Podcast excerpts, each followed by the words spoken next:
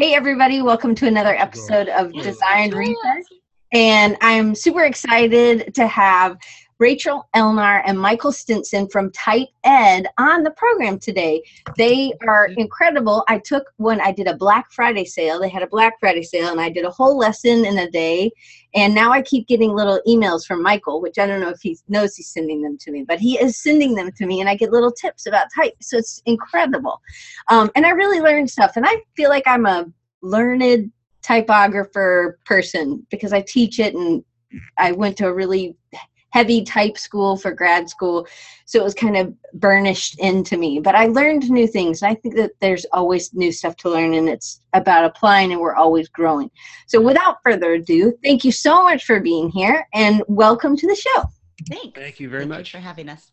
So I kind of want to get a little bit of a background and then we'll get into type ed, but I definitely want to welcome everybody. If this is your first time to design recharge, we got people from all over Portugal. I we have we usually have somebody from Portugal, so you won't be alone, for you. Um, so um, thank you for telling us where you guys are from. So you guys are in LA, right? yes we're in los angeles yeah Right, not Lower Alabama like me. I'm also in LA, right?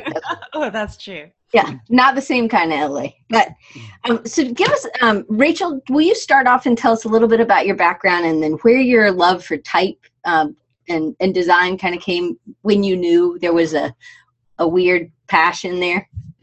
yeah actually my background well i've always been a fine artist uh, i started off in painting and drawing for my bachelor's and i got into my master's in uh, painting and drawing as well and that's when it changed. I started painting with a lot of type letter forms into my paintings and i also started to cross media so i would like scan the paintings put it into digital and then move it so i would do a lot of motion pieces and interactive pieces and that's Cool. what things just blew up for me. So i always had a love for type. It wasn't a formal or corporate love for type and that's when i met michael and he had that corporate so you know we had that mix where i was like crazy with type and he was strict with type All right, so Michael, give us a little bit about your background.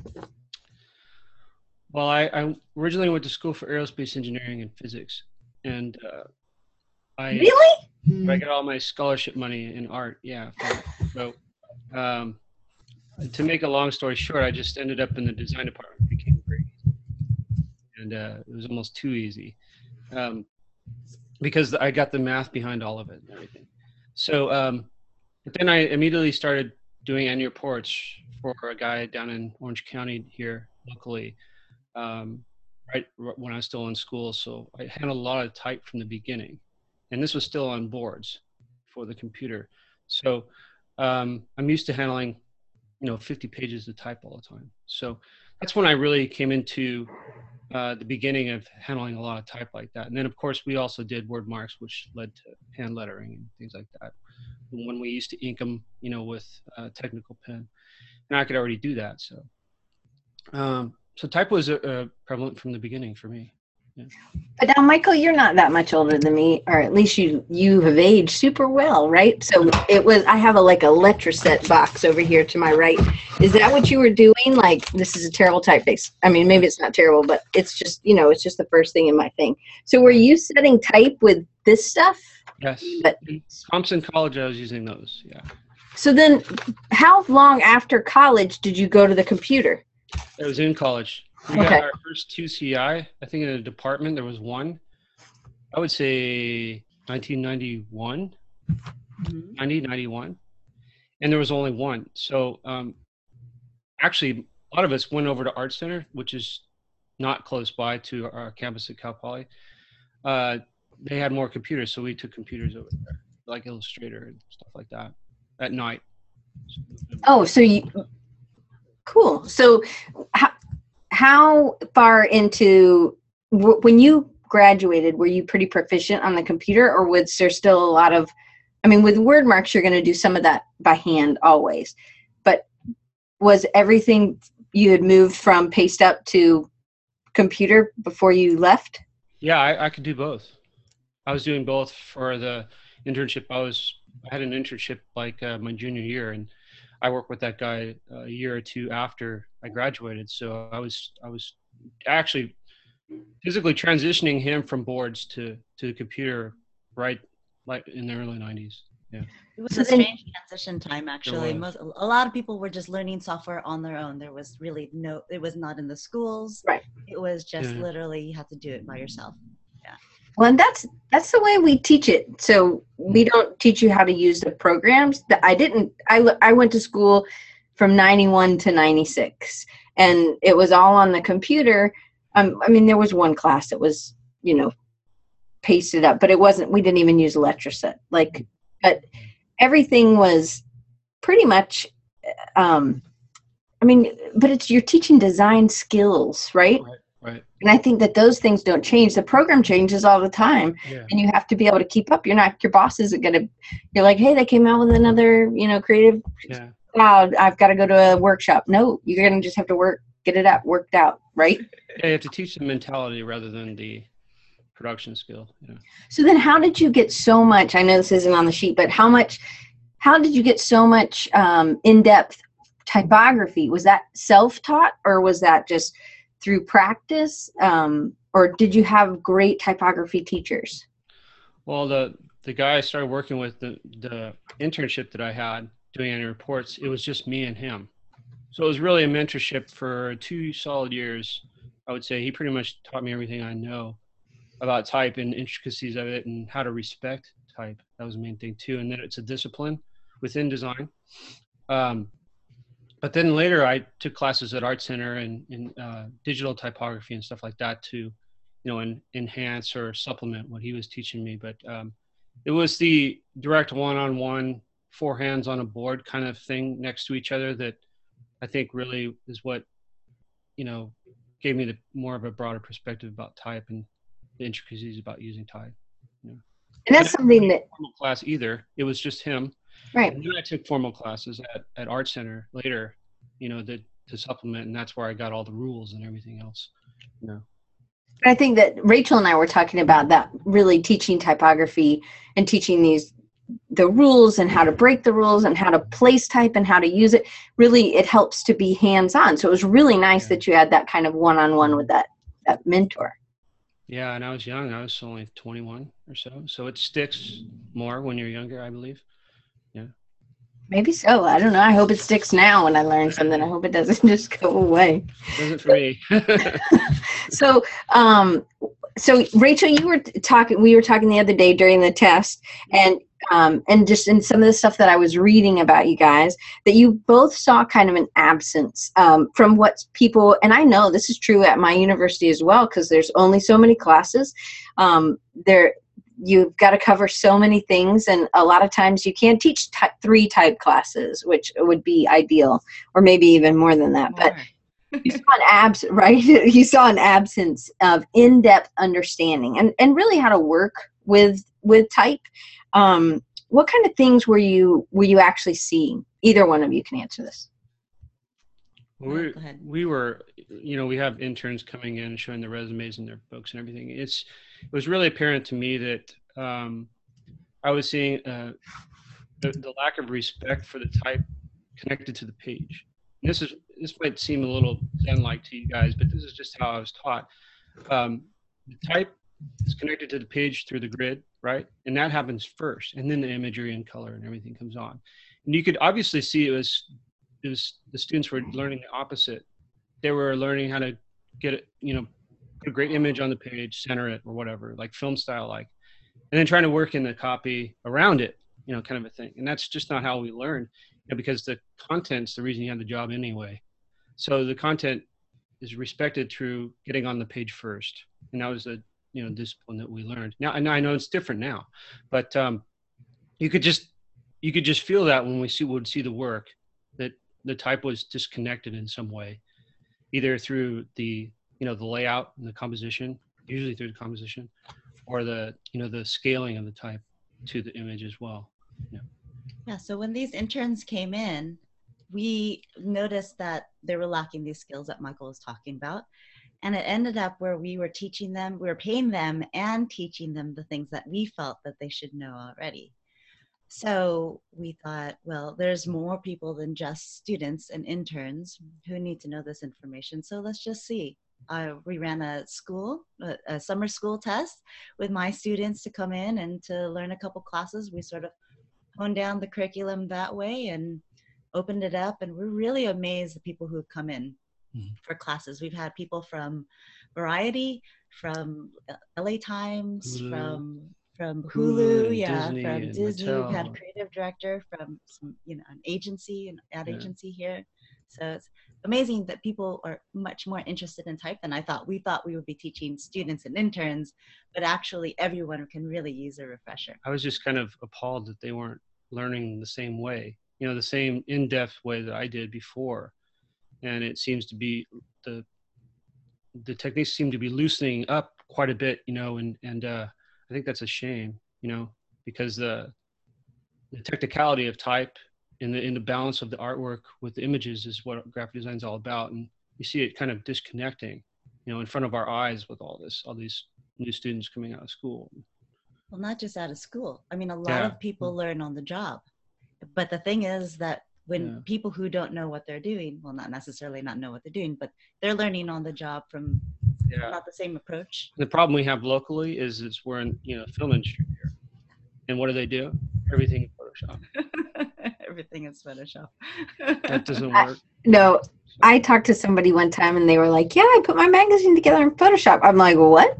You did as a sketch? Cool. But, yeah, I'm like, "What? What part? Like, how? What? Like, just." They were like, "Well, that's what I know," and and that's where I actually start teaching InDesign and intro to graphic design because you have to too. Yeah. I they I think people will do. It's like, well, I'm comfortable with this. I'm comfortable with this. Well, you don't want to do a document in, in, in Illustrator. You definitely don't want to do it in Photoshop. I mean, it's like you use the tool. It's I'm not gonna, I'm not, I'm not gonna walk to California. I'm gonna fly, right? Like let's use the tool that set, seems the right. most efficient. All, we can all hear our dads saying, "You can't use a crescent wrench for a hammer, or you know, whatever else." like use the right tool for the right job. And we had to learn all the software. It's like it's like if you're going to go learn animation, right, or 3D, you're going to go learn Maya or whatever. You're not going to use Photoshop or Illustrator. You know, you're going to use the right tool for the right job.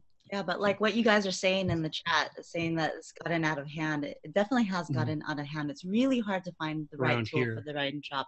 Yeah. But at, at you know 20 years ago you didn't really need to take a full class to learn how to use a pencil so the tools have become very complex I you did. know and trying to and trying to figure out the right process the right method in order to apply type and apply images you know a little more difficult i learned there's three different ways to hold a pencil for different things. Because if you've taken drafting you know what i mean. Sure so one of the things I took this, and I don't know if I said this recorded or not, so I'm going to say it again. So on Black Friday, Type Ed had a sale, and so I of course wanted to take a class, and so I took a one of Michael's classes about combining, choosing typefaces and combining type because I was like, well, I know something about this. I'd like to see what else. But I learned stuff. I learned there was a in an S. It's not just a spine. I think there's a beak or or mm-hmm. what, what's the part in the F? It's the curve that's right here. The the, the, the shoulder? No, not the shoulder. I thought it was something I didn't know. A lower F? lowercase f? F, yeah. Like it's right. I don't know. It was a weird uh, term, like right there. Oh, I know it's a terrible F. Sorry. That's there's three parts to the end of the serif. I mean, font developers will know this more than me, but you know, you have the serif itself, and then you have the bracket, then you have right. The is the piece, and the whole arm is the whole. You know, it's like there's four four terms there. Maybe it wasn't an F then. I can't remember. But anyway, there was a there was in an S, and there was in that S, oh, and it was like right there. Maybe it wasn't the terminal. It was it was like. That's going to be probably a connect connector point. Anyway, where the strokes connect. it was but it was a term i didn't know in i mean i knew what the word was but i didn't um it wasn't like it was a five letter word i'd never heard of. But it was there was stuff in there that i hadn't known and it was terrific to know that. But then it, you also like pulled um talked about things and made it simple and maybe it is the engineer kind of mindset and that math kind of coming in and how you did that. I'm like oh my gosh this is brilliant. I know i've been doing this but i haven't been doing it the way that you were uh, teaching it it just made it so much so much easier. So i guess i think that anybody who thinks that they know like me i thought i knew a good bit but it was so nice to hear some new kind of things and ways to um, to decide, make decisions. But the one thing that I teach that you also taught was, hey, you got to read your content first. Right. Like that was number one, and I love know that. Where all the pitfalls are. Yeah. Right. First thing I do. Yeah.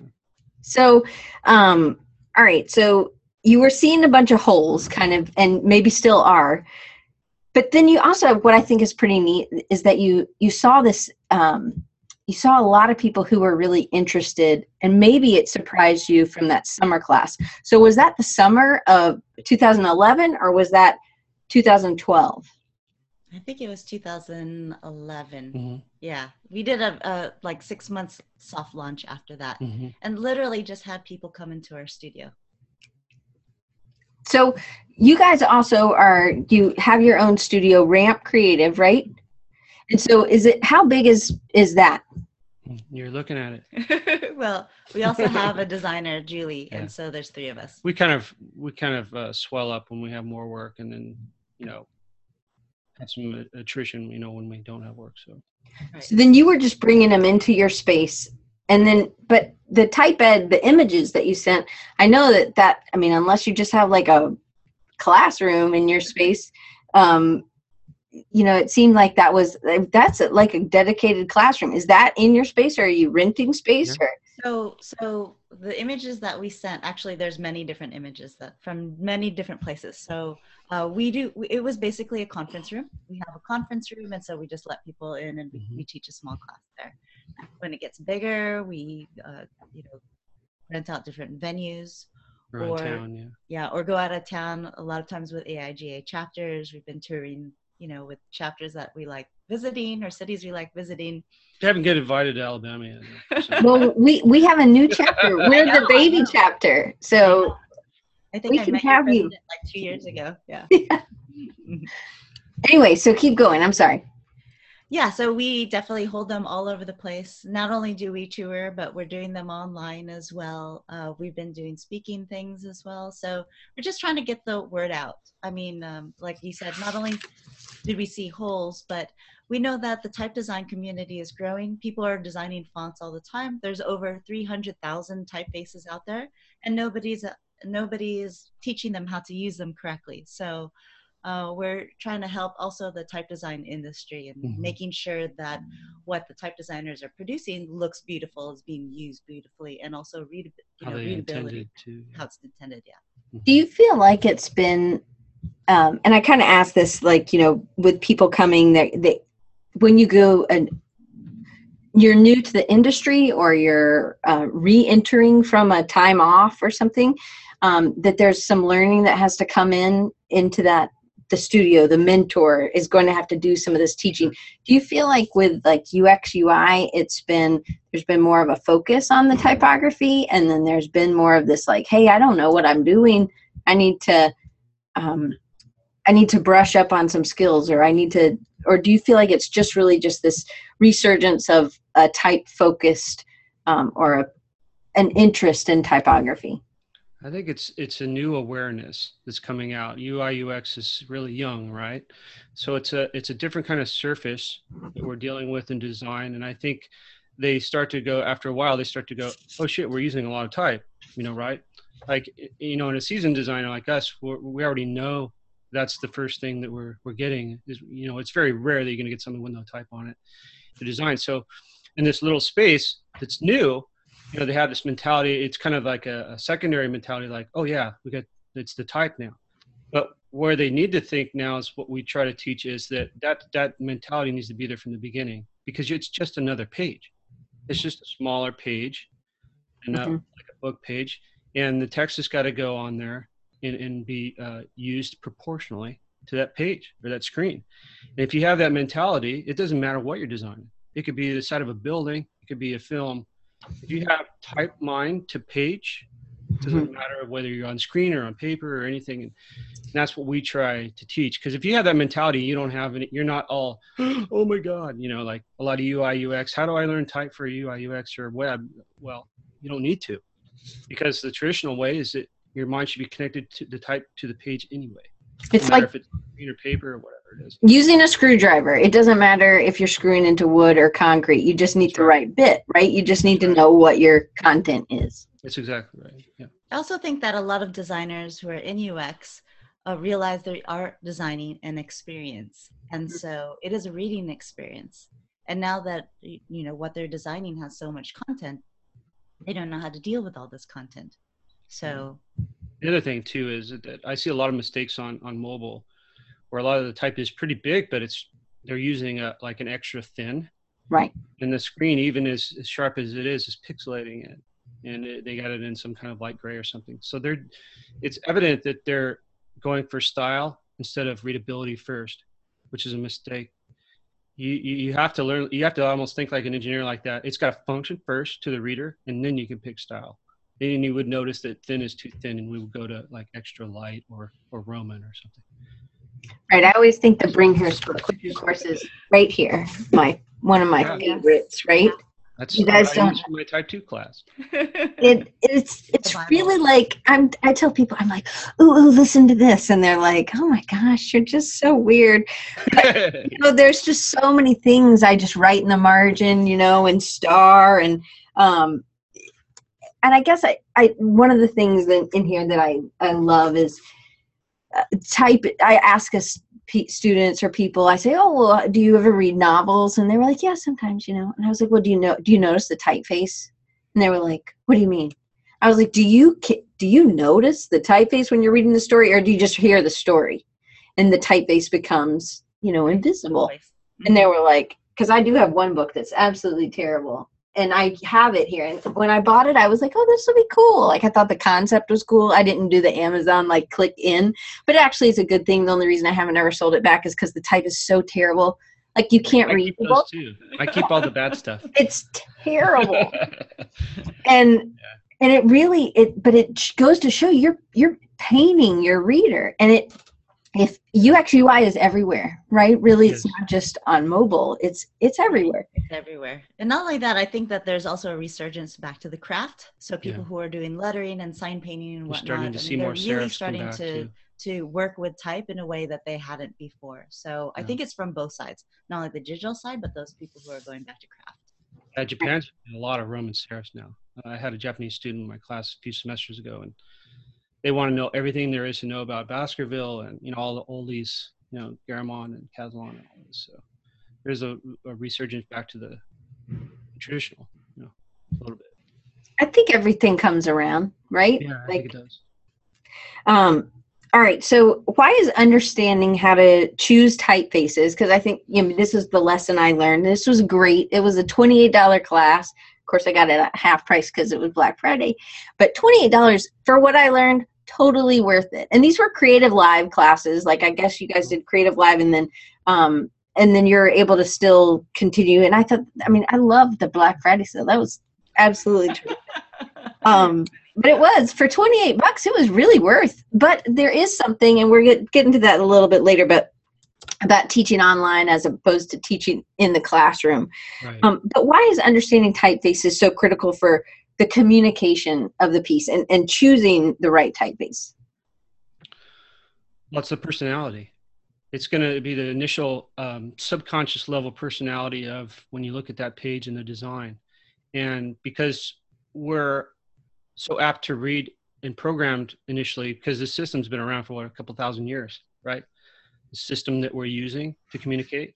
So we're already trained, our eyes are already trained to want to read first, right? So the typeface that you choose to connect to that voice is critical for instance, if you have somebody talking like, um, you know, uh, Obama, let's say, you got a typeface that is kind of like um, Chris Rock, right? It's in the same genre, but it's it's not quite. It's there's a lot of humor. You're going to get a different perception of what you're going to read, right? So that's why I always use the analogy of why aren't novels like you were just saying set in sans serif? Are they set in serif? Right?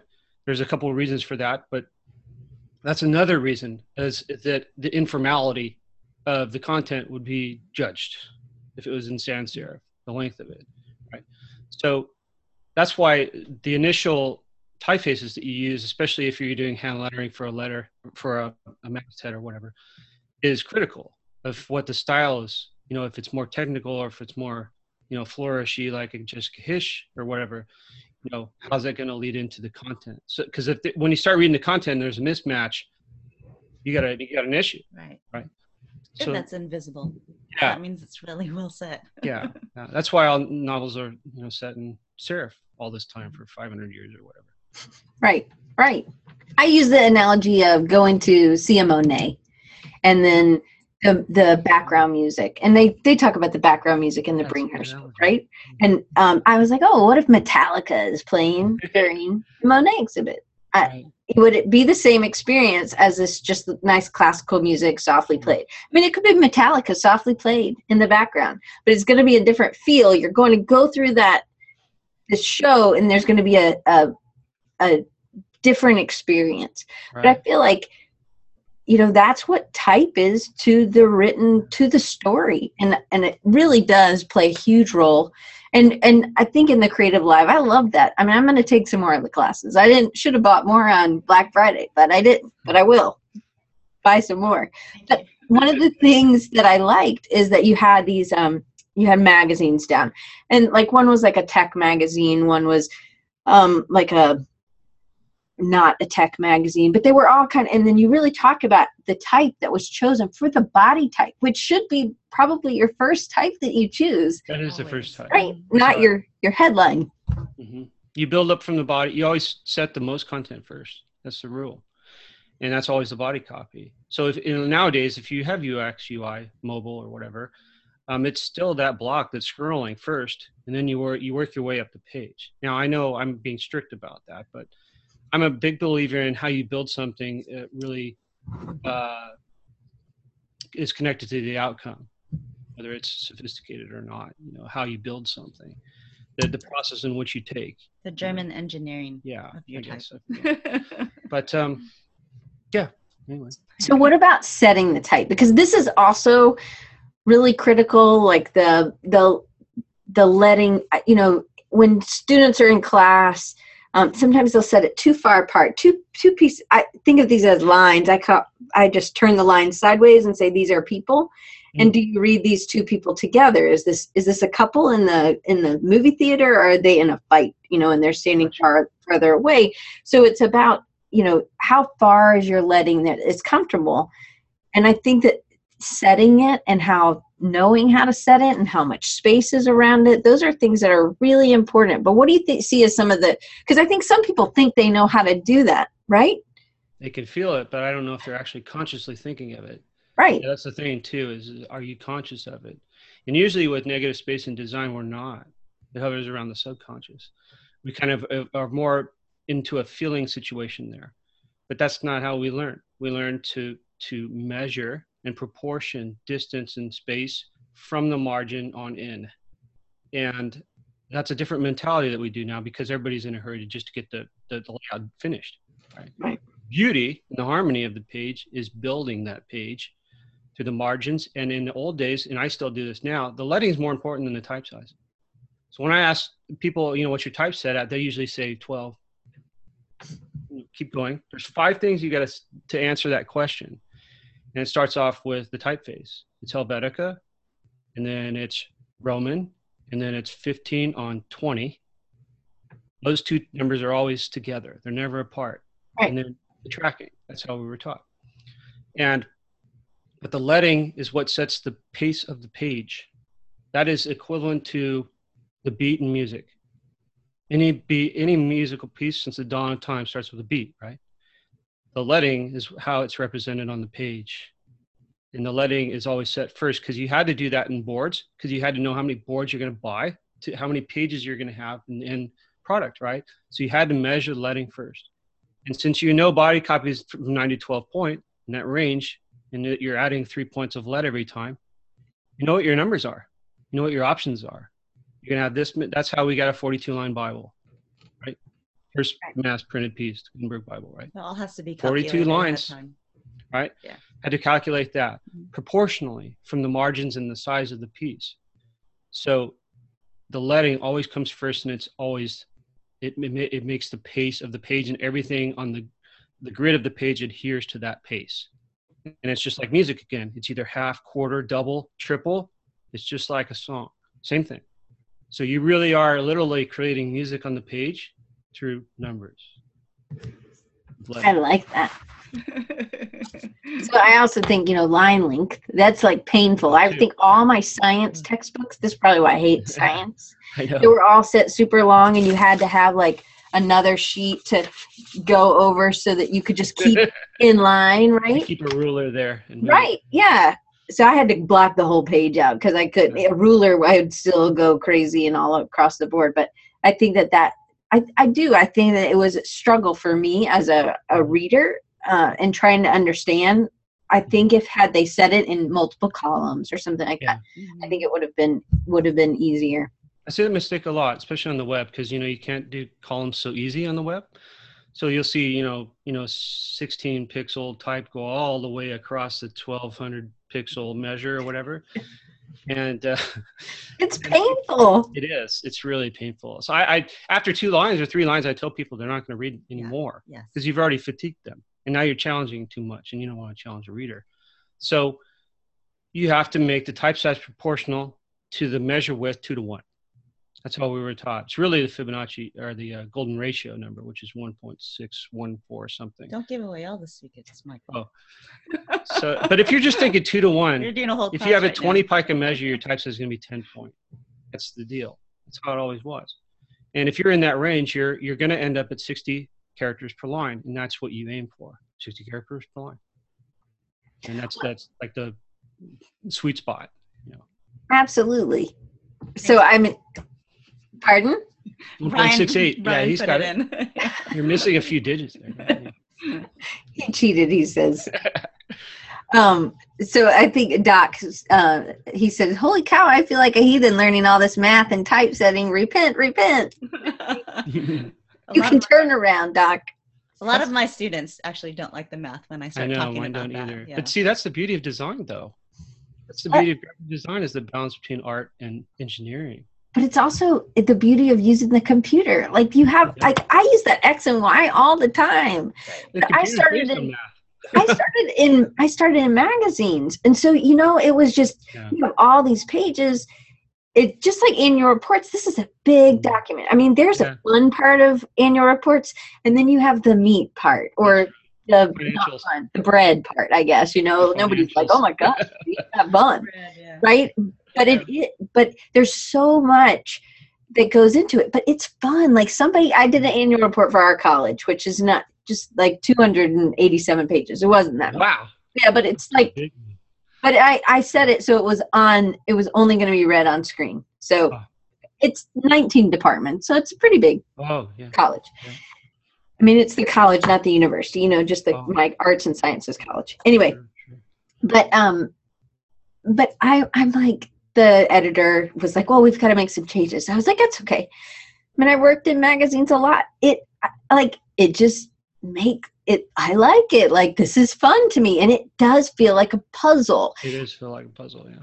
but because I math made sense to me and maybe that's why I like design but you can there is a there is some right now there's definitely some subjectivity but I like that there could be these math I can make cubes and I can mm-hmm. put them in magenta and I can put them over to the side and then I can pull things over if I That's do you I do do. that do you do cyan magenta Absolutely. try to use a color I'm not using I'm starting this new thing called Reset now that's having a little trouble getting off the ground. But I'll take all the bad stuff that you and I've collected, you know, that we have a shelf for, and reset it the correct way. And that's the lesson. You get to see the before and after immediately, you know, what little touches are, um, you know, mean to design, you know, when you actually do them.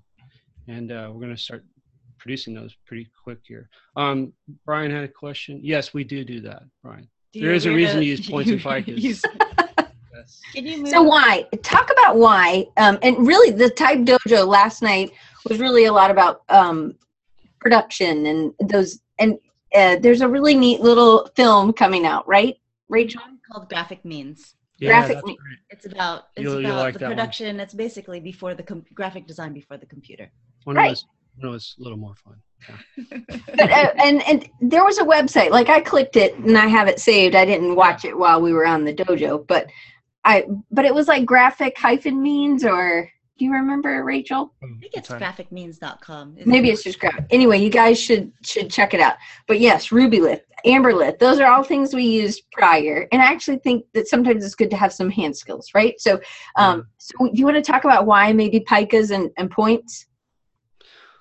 Thanks, Brian. The reason why plugins and points are still really uh, relevant, guys, is because all the old rules that we learned a long time ago, way back even before us in the 60s, uh, before that even, monotype, the old rules of that one, uh, you know, that I told you about, the type size is directly connected to the measure in two to one ratio. That's from monotype. That's from when we set one block at a time, remember? And so there's a lot of those rules that really work like that, but they only work in points and picas. And I've tried to, I spent a half a day, 16 pages of equations trying to make the math work for pixels. Doesn't work. Doesn't work. Yeah. It doesn't work. It, it, it still works for inches because don't forget, points, picas, and inches are all connected mathematically through the number th- through three, right?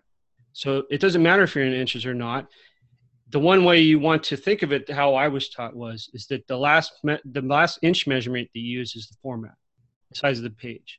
Everything inside that um, boundary is points and picas because now you're on a level of the type and the what do we measure type in? You always want to stay in the environment of the type that you're in which is points.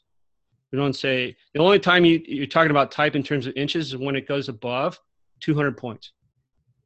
When you talk to sign guys they won't talk in points and picas they have to talk in inches. And signage before. So that's the only time you're going to talk about type in inches. Um, or if you're on screen. Because now you got to talk in the environment that the screen is in which is pixels so you're only worried about points and pixels, right? Picas, all picas are, are a middleman between inches and points. Right. It's a derivative, okay? And picas are used on the page for larger measurements, such as the measure width, which is your column width, okay? And it's it, because it's still connected to all those old rules that still work. Can you tell them how it's connected? Numbers? The number, yeah. How many points are in it? So that's a question for them, maybe, oh, that's a good question. being an instructor. Here, I can I can give you one points hint are in a for people. There Yep. So Kent go. Kent Now does up. teach type. So Oh, and great. at, he's a, also an educator. So 72 points in one inch. In Yeah. one inch. So 22 points. How many? How many? Uh, how many inches is three picas? that's what I do. I make them do that in math. 18. How many inches is three picas? How many inches is three picas? Pop quiz. Yeah, I'm not good with math. I mean, I'd have to pull Not my. seeing I anything. love this. Half an inch. Google. Somebody did 0.5, and I don't know if it's inches or not. I don't know. Um, anyway, it's, it's easy. An inch is six picas. Guys, Right. Everything's uh, three divisible, right? And the the way this works with the page is with leading. In order to have harmony on the page, you want your leading to have the same common denominator. Hmm. So if you have different type sizes, you want them to be have the leading be have common denominators like 12, 15, and 18. You don't want to have 12, 13, and 17. There's no harmony there mathematically. Hmm. Did you learn this? Did you happen to learn it this way? No, I didn't learn that. So that's new to me. Yeah, because there's only two kinds of cross alignment in, in type, and you should you would know this in magazines. Cross alignment, you have cross aligned or alternated alignment. The only way you could have alternated alignment is through common denominator leads 12, 18, 24, 36, so on. Or you could cut it in half. Right. So what about setting? So one of the things I see, and this could be early on. I don't think anybody here is doing this probably, but students set type so large, and I don't know if they're just not printing it out, or if they've chosen a typeface that just really has a higher, you know. But I'm talking poor body text. They set it like 14. geriatric is what I call it. Like you're in the large print of the library where grandma goes. Like, Sure. oh, it, who is this for? You And they were like, oh, it's for people in their 20s. I'm like, really? like without their glasses. Like I can mm-hmm. read it from across the room. Right. It was eight point for me. It was Yeah. like everything was eight point. You know, Way back when. Yeah. Yeah. Everything. Yeah. That's how I was too. Yeah. I put it smaller, but people put things a lot bigger now. Maybe it's just here in Alabama. I see both though. Actually, it's it's just it's really just the the uh, inexperience in the in the eye. It's the, the eye doesn't have no experience, and really don't forget they're going to set what they see the most. Screen. Everything is big on the screen. They're only going to see four lines, big type. That's what they're mimicking. Is what what they see most. Hmm. You set what you see most, right? So that's what they're doing. And it wasn't like that for us, for you and I. Mm-mm. Now that's what you're going to see. You're going to see 30 words, really big, and fill up the page. That's normal. That's normal. I, I understand it. My students just aren't used to printing stuff out.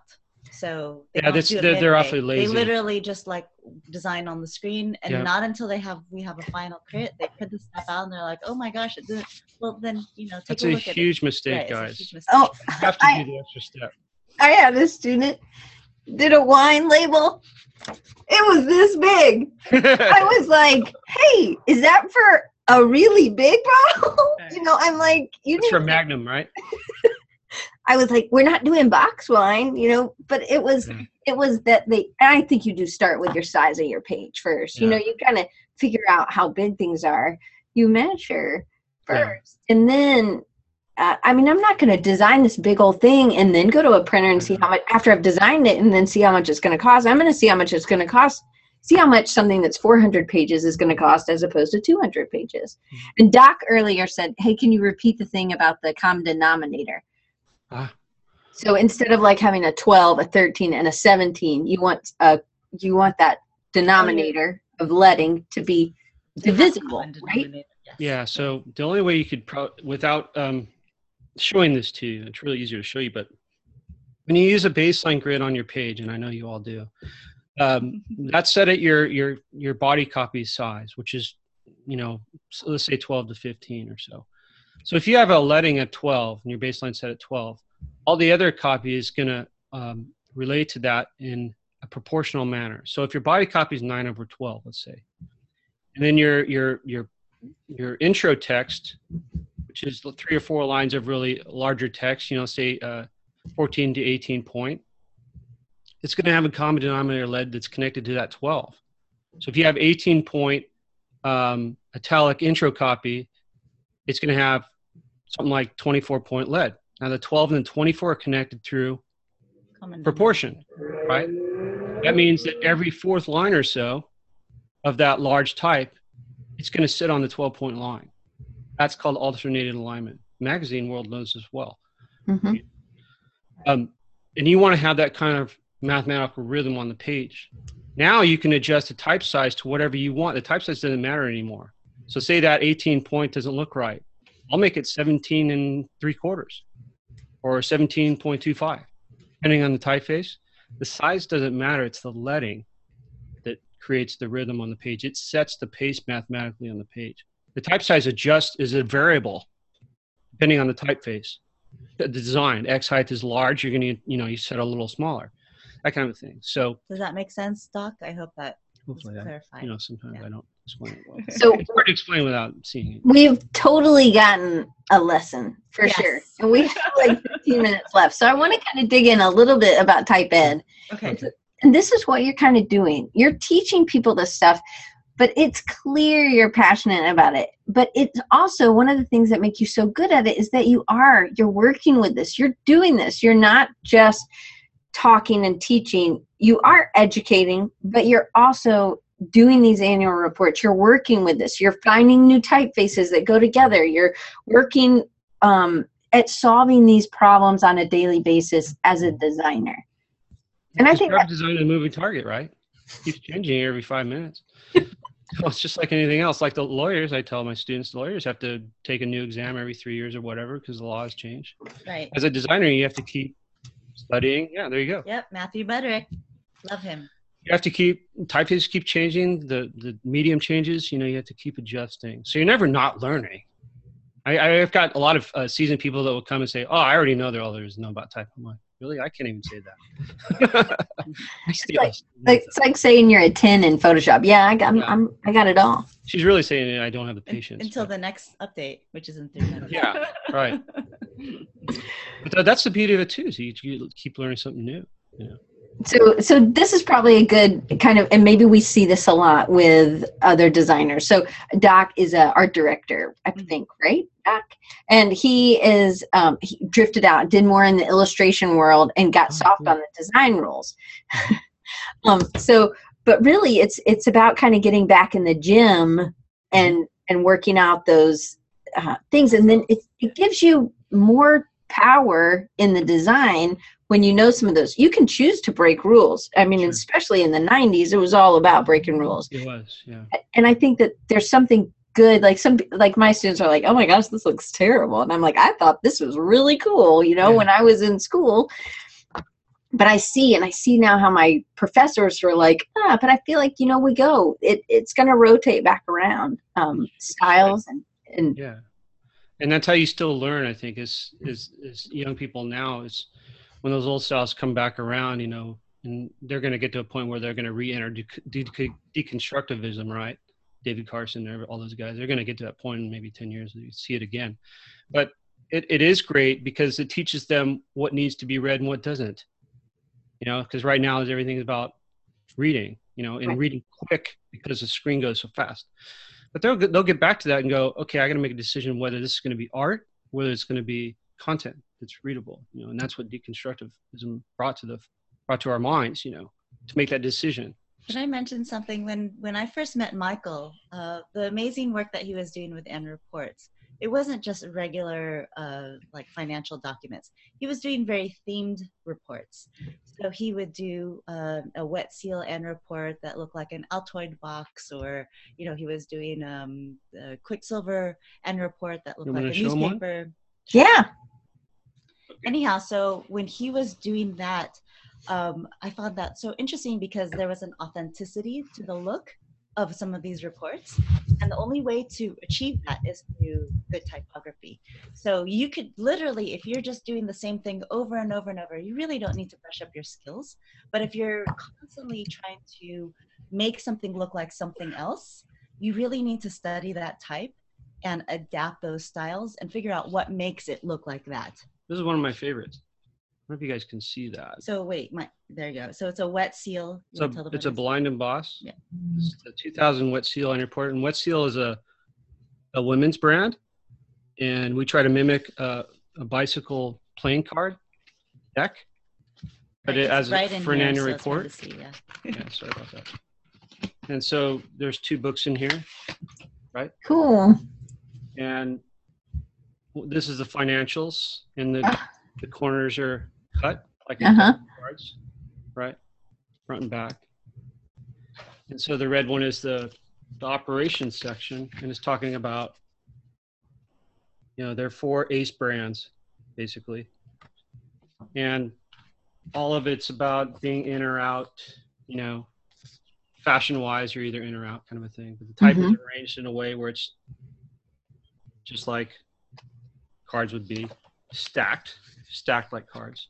So every design decision in here is based on, Concept. yeah, and you can see the details in the corners.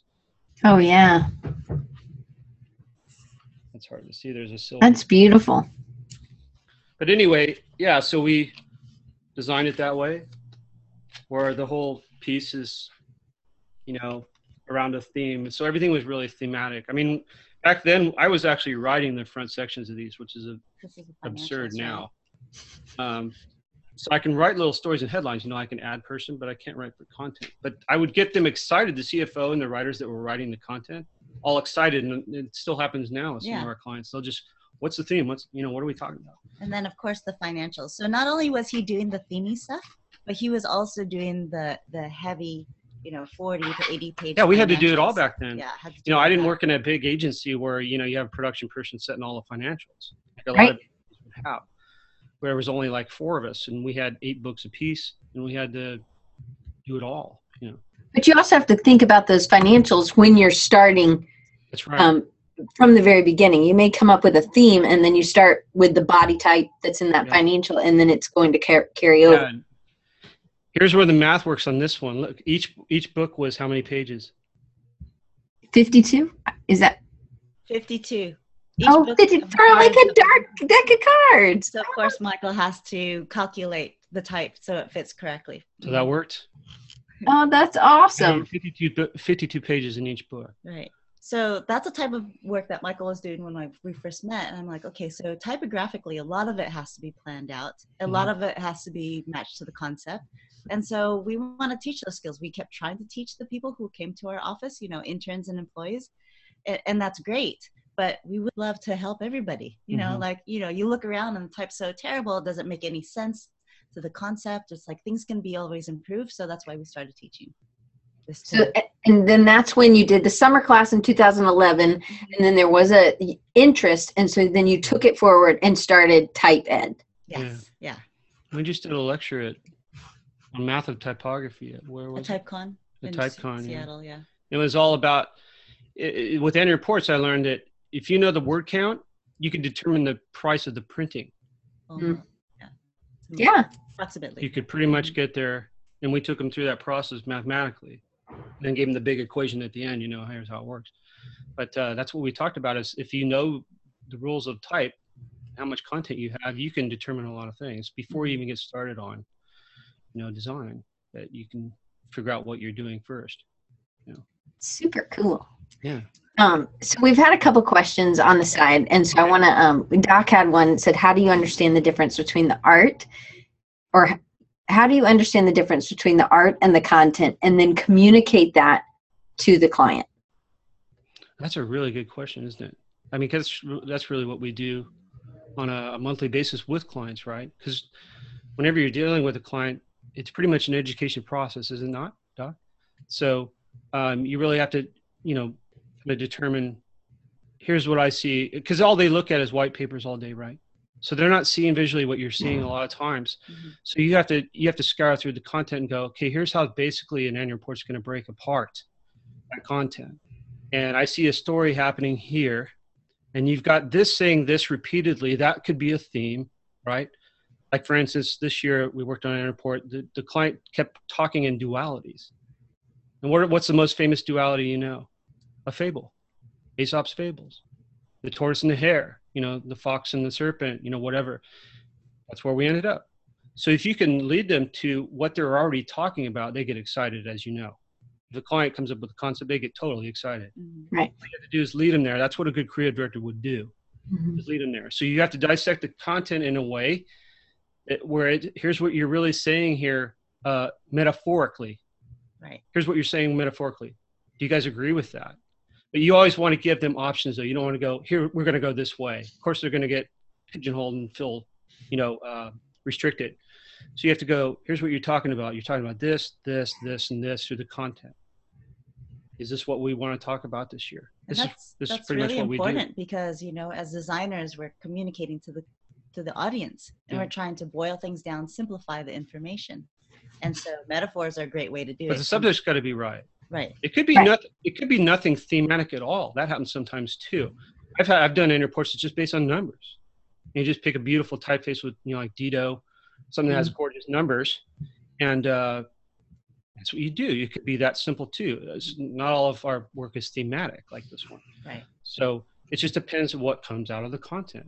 So you love really, as a creative director, you have to see what's there, be able to direct, you know, without pushing or shoving, you know, the client is saying, "Here's what you're really saying here." You know, that's what we did with. I mean, it was easy for Wet Seal. They had four brands. You've got four aces in the hole to make you successful. You know, it's pretty much it. Once I got that, it's like, nah, okay, that's what we're doing. And then the design follows the concept. Yeah. So you make design decisions. You There is just- no design decisions Right. on graphs. It's It's just staggered guards. Yeah. So it's just very easy once you. That's have the way the we teach design. Yeah. It's, I mean, the answers are there. Mhm. Right. just have to see them and follow them. Hopefully that answered the It's making connections. That's what we do, really. We make connections between um, Right. business and consumer. We make connections between stuff that's hard to understand and then stuff that's not. And then if you do have a really well thought out concept, then you will be able to stack cards, do aces, like all those things fit into place. But you also have to be creative and you you can't a just look at design stuff. Like you have to be in the world and picking up other things. Mhm. People are like, "Well, why am I going to use history?" I'm like, "Oh my goodness, history is going to be super helpful." And Yeah, Tells us everything, yes. doesn't it? yeah, Yeah. Um, so that's the thing, uh, Doc. For your question is is that uh, you have to really, as a as a leader, a creative director, director, however you want to say it, um, you have to be perceptive right at the at the get go. You have to understand their business enough, you know, and to dif- be able to differentiate them and then show them visually. I mean, that's really what we do. We're visual translators, right? All of us. Mm-hmm. We li- take all their little numbers and concepts and ideas of business and translate it to visuals, right? In some kind of way that's going to be intriguing or compelling to the reader for whatever it is, magazine, annual report, whatever it is. And that's really what we do. We translate. We're visual translators. absolutely. Anyway, Okay, keep going. You're. Sorry. I know there's more questions. I- I'm a tangent guy. Sorry. no, this is terrific. Okay, so um, going back to type ed, so um, you started in 2012. Like what month? Oh gosh, I don't know. It's kind of fuzzy. It'd be the but, I first mean, of the like, year, wouldn't it? Literally, I think it was. Um, Because we did the run we- in the fall we started in August. We soft launched on August, and maybe in January we kind of officially started. of started. 2012. hmm Mm. And then that's when we started to bring on other designers and creative directors and art directors to help us co-teach certain Yeah. workshops. So not only do we have our fundamentals type one, type two, type three, but we also have workshops that letterers help teach and um, Mhm. other art directors and whatnot. We have a Um, great digital lettering person, uh, Anna, that we have. Yeah, so some of our classes, first of all, Michael teaches one called Whiskey Type. So it's basically how to set uh, type on a label with multiple typefaces. We just did this one recently with. Uh, If you really look at a whiskey label, it's got a ton of type in a tiny space. Right. Now that alone as a as a um, as a challenge for me in past years has always been a huge challenge. How do you make it look whiskey in a small space with all that content? Right. So. Not a lot of people can do that and make it look classic or contemporary. Mm-hmm. So we just did this run recently uh, at Joe Duffy's at the Duffy Design Office in Minneapolis with Joe Duffy. So that was a lot of fun because they do a lot of spirits branding. We also have other ones like uh, Mark My Word, which is about word marks and typography of word marks. Uh, we also do one with uh, Word marks type- especially because that's always challenging. I mean, anybody could create a symbol, you know, like a, com- com- a combo logo with symbol and type like Target, right? But it's really difficult to do a word mark because word marks are really subtle. You have to use the right typeface for the right occasion. You know, there's a bit more understanding of type with a word mark, you know. So we also do one called typecasting with Anna Gomez, and it's about title design. She does a lot of that. So we we we actually explore a lot of areas of, of type, not just typesetting per se, but But label design, um, lettering, motion design. we try to do the challenges you don't normally get out there, you know, like a, a boarding pass, right? Mm. you know, everybody's done that's becoming quite popular but we've been doing that for like six years now and the reason is is because you learn two things you get to learn how to use hierarchy in a small amount of space Hmm. like one slip but you also get to learn tables in InDesign We haven't pulled that into type ed yet, but we're Yeah. doing those with our classes. So Yeah. our classes are our guinea pigs. So Yeah. these are the guinea pigs, and then we'll bring it into the professional. yeah Yeah. because a lot of people don't get those challenges and those are those are those are needed you know skills that you need to use every once in a while you won't use them all the time on job but so you might need them So, but you guys have so just to talk about you doing workshops, you do consulting like you would if you were going to a specific AIGA stuff, but then you would also go to an agency and do workshops or do uh, stuff there. You also have a blog. You have Type Dojo. Um, and no friends me neither. Baskerville, Mrs. Eaves. Those are my friends. Um, those, are, those are like cat friends. um, but but I think but uh, we're friends with each other then, No, no, right? I mean that. It's 'cause we, we're doing so much So we do teach online as well. We do have the classes on CreativeLive. We also have some of our own online classes through our website as well through Teachable. Um, so uh, you were asking earlier. I know we're going to go um, over time here in a little bit, but it is much more difficult to teach online. We also Mhm. have a, a mentorship group called Varsity Team. So people who are already practicing designers who need some help throughout the month. You know, we do weekly calls with them and help them on their own work, whether it's Mhm. agency work or their freelance work, or and the community helps each other as well. So, um, you know, it's not as hands-on obviously but you know it's something that people who already have that type fundamental knowledge they just need you know the con- continuing ed basically So where would somebody find? So Joe's asking, hey, where can I find that? So it's called exactly what and where on the website would they click? It's called varsity team and actually we don't have it on the website because we don't open it up until at certain times yeah we only open it up four times a year uh, so we'll be opening up uh, probably the middle december so if you sign up for the email list then definitely we'll let you know and diane will also let you know and we're really good with social media so actually better social media than than on the blog and the Yeah. website so I have a thing, for instance, um, I have this massive annual report collection. I've got about 3,000 annual reports from the last 15 Wow. years. And I post one every day, a new one every day on Instagram. And it's just a feed. Every It's day you get a new one. MW Stinson seven zero. Yeah, seven. Mhm. Yeah. So we'll send you Um, all those links. Brian Okay. was also asking where we teach, or yeah, where we teach. I teach at Laguna College of Art and Design, LCAD. It's a, a little tiny school in Southern California, similar to Art Center. And I teach at Cal State Los Angeles, very close to here. So I teach two typography classes and two interactive. So if you go, if you, um, Sven, if you go to type ed, um, uh, type hyphen ed.com, you can actually find their um, courses. I was just going to go real quick so I Yeah, could can walk you through. Just do a, a Google search for Michael Stinson CreativeLive, and the three classes will show up. He does. We do three classes there. Uh, one is the word marks. Word marks. Yeah. And then And we the other have one is the pairing one type. Pairing type and whiskey. No, no, no. Whiskey's not on there. What was the third one? So we did whiskey. We did it. No, we we did not. We did it with AIGA San Francisco. Oh, okay. Yeah. Okay. So I don't know the third one. So the the hand so they if you go to catalog if you go all the way to the bottom and it shows catalog you will see their right the online in stuff. person Mhm. and the online. So the type one the basics is characters and words. Type two is the necessities sentences and practice par- paragraphs. Copy. then type three is the details pages and settings. Those are type academy classes. And then you have hands-on workshops and then you have clinics and then you have the online offerings. And the online offerings is what they were just talking about. It was design a restaurant menu um, pairing typefaces that's the one i did that was awesome which tips for combining fonts and then the logo design word mark ones. And then they have um, skillshare uh, boot camp core typesetting training in design in indesign i didn't mean to say that like that. Um, and then type ed type 1 online type ed type 2 online. And so those are the six classes that you can take online. There are three from CreativeLive and i don't know where the type ed ones are. Are those just through your site Through us, yeah, hmm. yeah. Okay.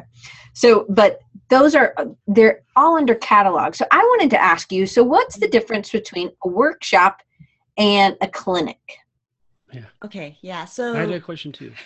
so the workshops are usually eight hours, and we focus on one area, one skill. It could be a weekend too. It could Sometimes be a we do them weekend, back to back. Yeah. And the clinics are literally one single skill. So, for example, the boot camp is a clinic, and literally you spend two hours just typesetting one page. And the goal is to finish typesetting a full page with hierarchy Hmm. in 10 minutes. and perfectly set Ooh, corner perfectly to set. corner. It's it's a drill that I used to give myself um, right after college when we're s- we're learning computer, you know, typesetting, and I would take magazines home, scan them, reset them, do it over and over again until I got really fast at it. Because I was told already, you know, in the early '90s, "Hey, you're too slow typesetting." Yeah, his like what? yeah, his boss was saying he's too Just be slow. thankful we're not on boards. so I would, you know, I, I like those kind of challenges to get better. So I would give myself my own homework, and that's pretty much what boot camp is. I do it at school, and it really pounds in all the fundamentals over and over again. You know, and it gets everybody excited because they start competing, that kind of It's not like suicide drills. Have you Yeah. done suicide drills? You know what suicide drills are? Mm-mm. Football. Oh, I know what they are. When you throw up, when you run so much. I thought you were going to talk about like a typography suicide. Uh, teams, teams start- yeah, hockey too. You start the goal line and you you sprint to ten yard line, sprint back, sprint to 20 Mm-hmm. sprint back, sprint to thirty, and so on. So it's the same premise. Yeah, so Michael will do a couple typesetting. steps. Everyone follows. Then we start. Does from the everybody have their own bag?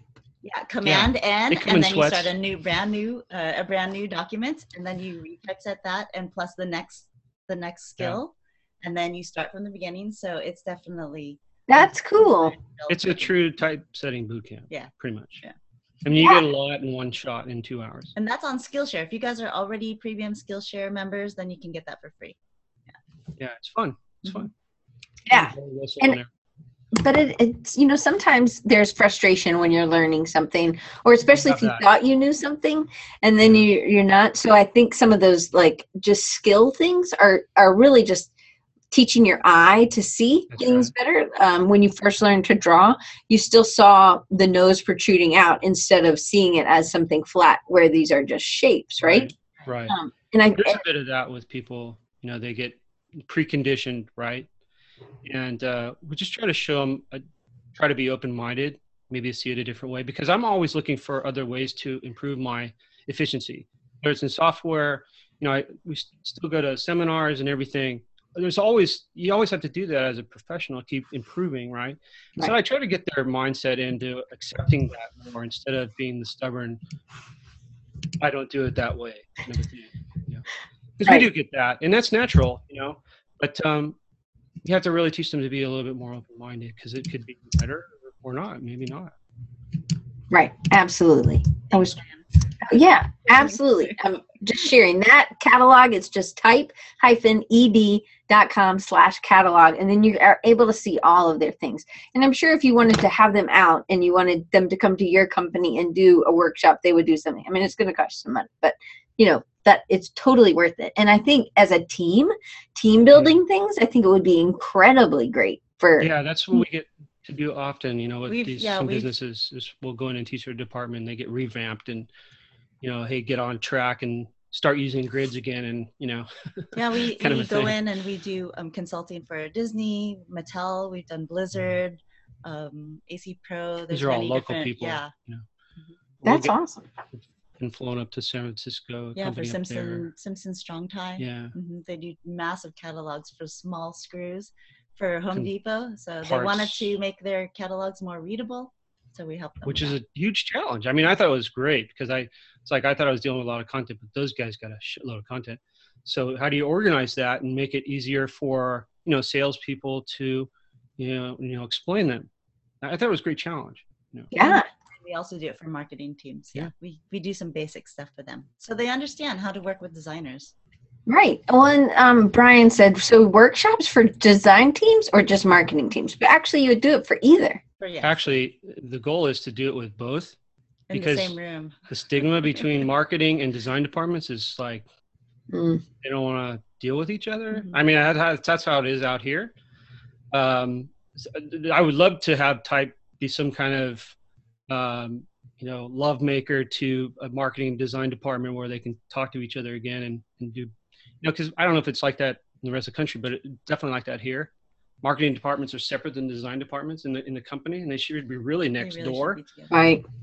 And I think that's a shame, you know, because the work turns out bad, you know, and that kind of thing. But yeah, marketing and design, whatever helps. So how um I just want to cover I know we're so we're over um Sorry but no no we usually go over so they're used to it I think probably and they're learning a lot so hopefully they're just totally enjoying this. So but we won't go too our because I don't want to uh, bug you guys because then maybe you could come back on again. But um so how do you get the word out? So you do a lot of social media Rachel is that like your main form?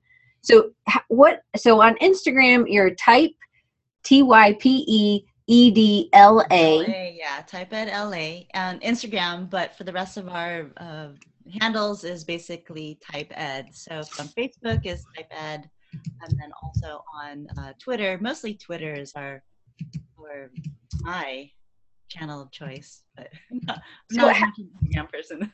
Have you have you found that Twitter has been better for that audience? I mean, I just always this is a geeky question for me.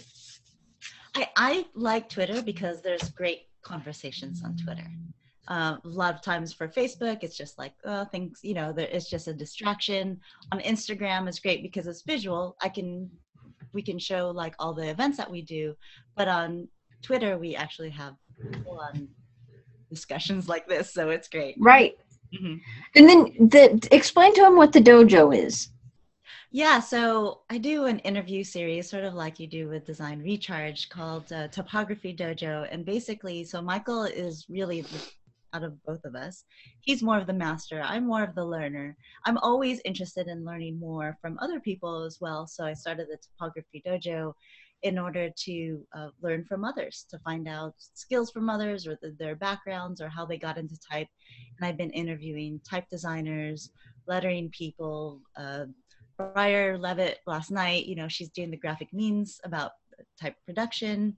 So um, I also talked to Paul Mendoza. He used to be a script editor, and he talked about the typography of scripts and how the why are they still using Courier, courier. right? And not only that, but the way that a script is formatted uh, will show you whether it's a 30 minute, 30 minute or 60 minute show or a Oh. full right? And then Hmm. also if it's a comedy or if it's serious, just the way it's formatted by the size of the margins, it will tell you. So That's I found that so I that. interesting. so that's why I've been interviewing people because I love to find out these different points cool. of view about type and how people use type in different ways. That's what Typography Dojo is. That's cool. Again, also not on the website. So I've not I've not been very good at putting everything together. Yeah, did you ask him why the scripts are always centered? They're always. No, not not all the type is centered. They're not always no, centered? The it's But they're always crossheads. So yeah, Ah. so so the the headings are centered. Oh, okay. Process. Sorry, Diane. So no, somebody asked if y'all were type ed on Skillshare. Is that right? Actually, I don't know. I think it's I under think the we're on there instructor's yet, name, so it has to be under Michael Stinson. Are we on Skillshare? We are. We have the Oh. boot camp on Skillshare. That's what I was Shows just you how saying. much I know. I'm pretty sure I just talked about a Skillshare thing, and I'm like, uh oh, I hope I didn't. No. yeah, no, it's good. Oh, I thought you were talking about uh, CreativeLive. Yeah. Yeah, no, yeah, three on Creative. Lab. I mean, you guys got a lot. So for those of us that aren't in LA, but I think for anybody thinking this might, if they're doing a workshop, that might be something that would be really good to fly out to. That would be a really good investment of time and money. Is is to do one of those because they're really they are intensive and it and it will help. So like docs working with medical stuff where it's a ton of type, and so it's it's about learning how to communicate with whoever the audience is better. Mhm. and i think that's great. So um, brian says rachel is just videoing conversations with michael and posting them all over the Yeah, internet doesn't even know Haha. where they are. Actually, not, not only do we do educational stuff, but we also do fun things as well. We just did the wine and type pairing oh yeah at AIGA conference in Las That's fun. Vegas, and we That's a have about 65 people at the Bouchon. And what it is is not only drinking wine, but also learning how to pair type together. And we describe it in a way like pairing wine. And then they Right. go through a whole challenge, so everyone gets into teams, and they It's pair, fun. they pair typefaces together, and we give out prizes. And it is it is a fun. It's a more social ice-breaking event It's that we uh, do with the the chapters rather than you know like hardcore It's, education. it's the methodology in which I learned to pair typefaces. Mhm. Serif and sans serif. And there's three steps to it. And that's basically what we take them through. And lo- like half the crowd, it's like completely new. They never, you know, knew that way of selecting typefaces and pairing them together. that's cool and it's just the power of type you know for people who aren't are new we know we all know that type is really powerful and the typefaces that you choose are really powerful um and it, it's just fun to set type and see how much the personality does come out Mhm. right it Um, doesn't take a lot. no they always say two typefaces is it. You know, you don't need a lot. you definitely don't you should talk to bethany heck though because she she's gonna make you rethink some of your i mean it really That's blew okay. and it'll be a good like i really think you're gonna be like oh my gosh she's brilliant like That'd be great. I love learning stuff like that. Yeah. she she did a great um uh, doc was gonna mention bethany i think uh i don't know doc you weren't at creative south last year but Beth- bethany did a talk at creative south and it was just incredible and so i'm gonna send you an email so that you guys can have her on or talk to her and just geek out about that it. one, I guess. huh? Yeah, actually, I heard of Bethany Heck already because my students had presented them, Ah. Presented her in in one of their presentations. So she worked at uh, IBM and um, awesome. and somewhere else that's in Seattle, and she's in Seattle now, and so Microsoft. Oh yeah, Microsoft. whatever. You know that other company. Um, but she, they really were like, we only use these typefaces, and she's like, this doesn't make sense. This is not. This is very hard to read. We need different headers. We need because this typeface in other places is clickable, and it's not clickable here, and it should be. It, and it just made sense. But then she's also done this thing, the Eephus League. She loves baseball, and she did her whole gotta senior talk to her then. so so she did i mean it's beautiful if you look it up E E P H U S L E A G U E um um and i'm telling you like you will have met like your like sparring partner like she like it's like it just makes me so excited to think about you and her together. Talking would just be terrific.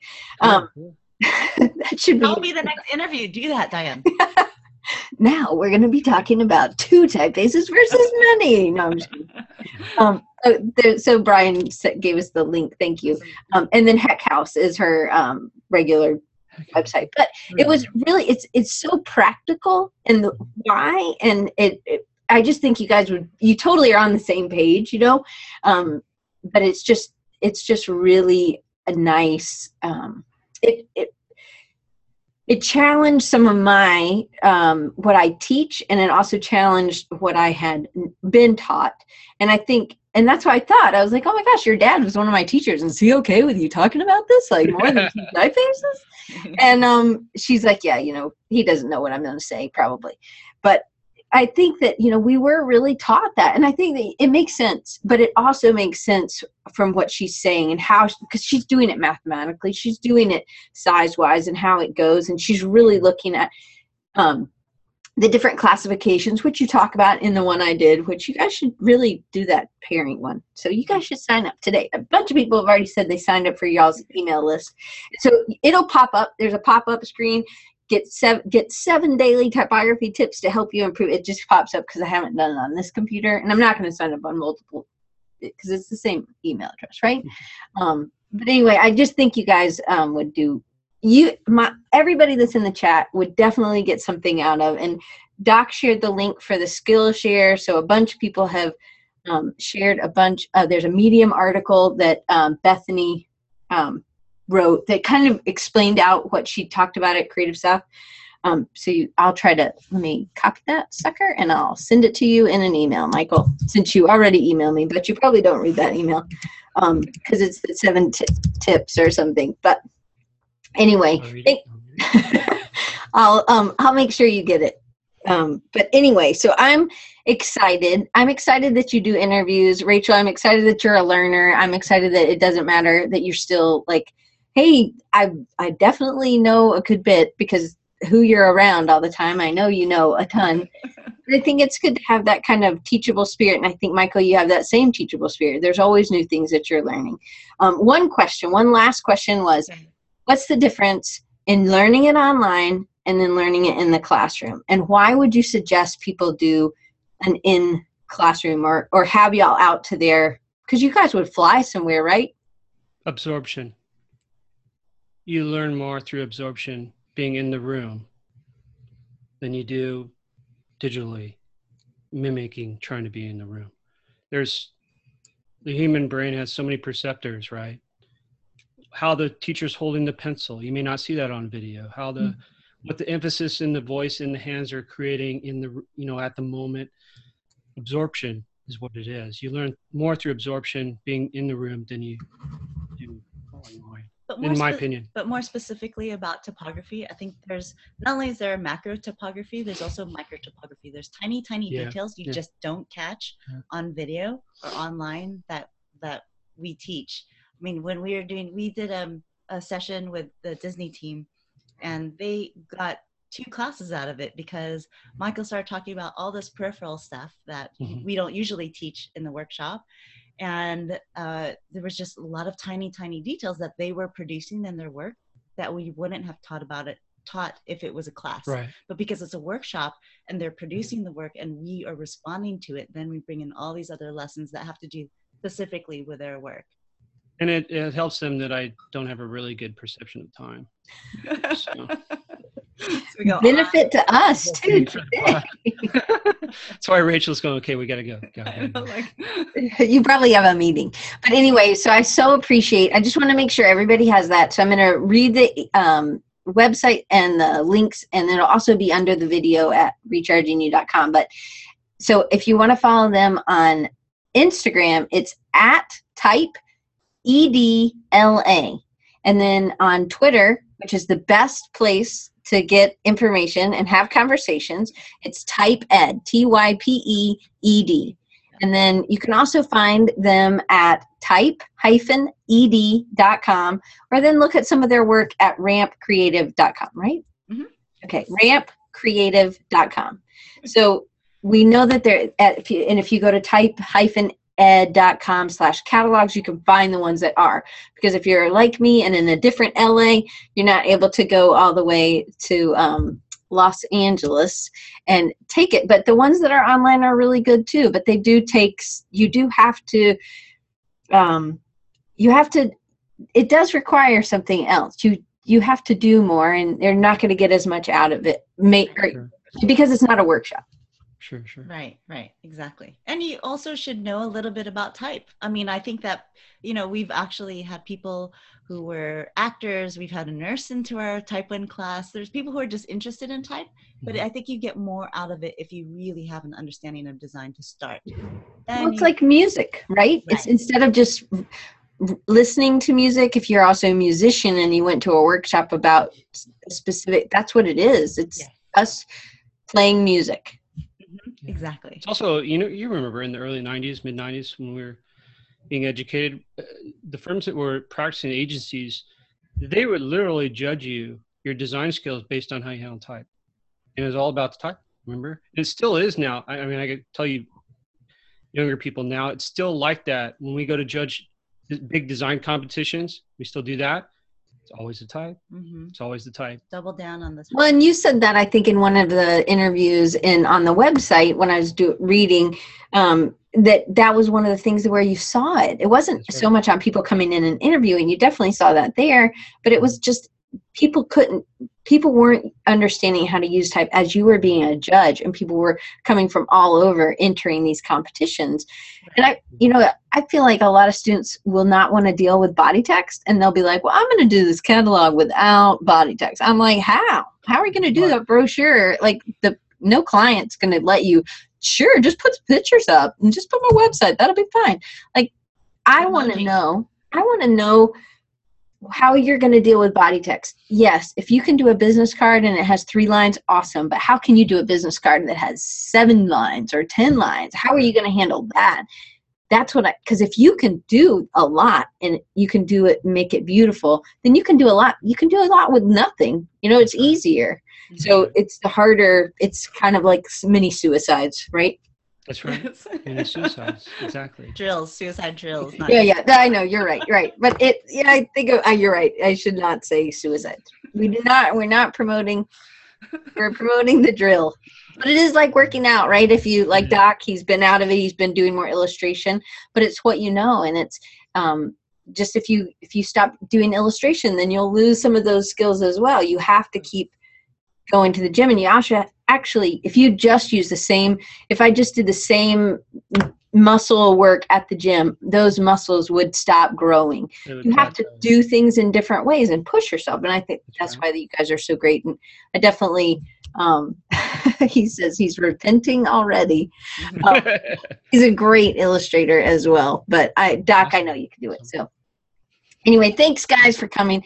Thank you. Um, we have Fabio Perez on next week, and he um, had his sticker. Oh, there it is. There's one of them. So he he's super fast. It says drink good. I don't know why it's not focused. Let me do my famous. You focus on the owl, and then oh, there you go. there we oh, go. that's cool. And so, and he's so fast. He is lightning fast, people. And I'm super excited. Oh, the book that I showed earlier, I showed two different books, but one was the Robert Bringhurst book, The Elements of Typographic Style. It's absolutely incredible. Maybe I needed to do it like that. I will put it on the link. Um, and definitely, we talked about before we went on. We talked about Kimberly Elam's typographic systems. I have so many.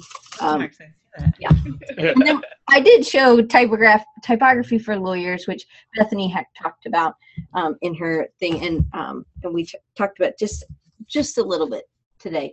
But um, next week, Fabio, who loves typography as well, but is incredibly fast and can whip out things like you wouldn't believe. That didn't sound good.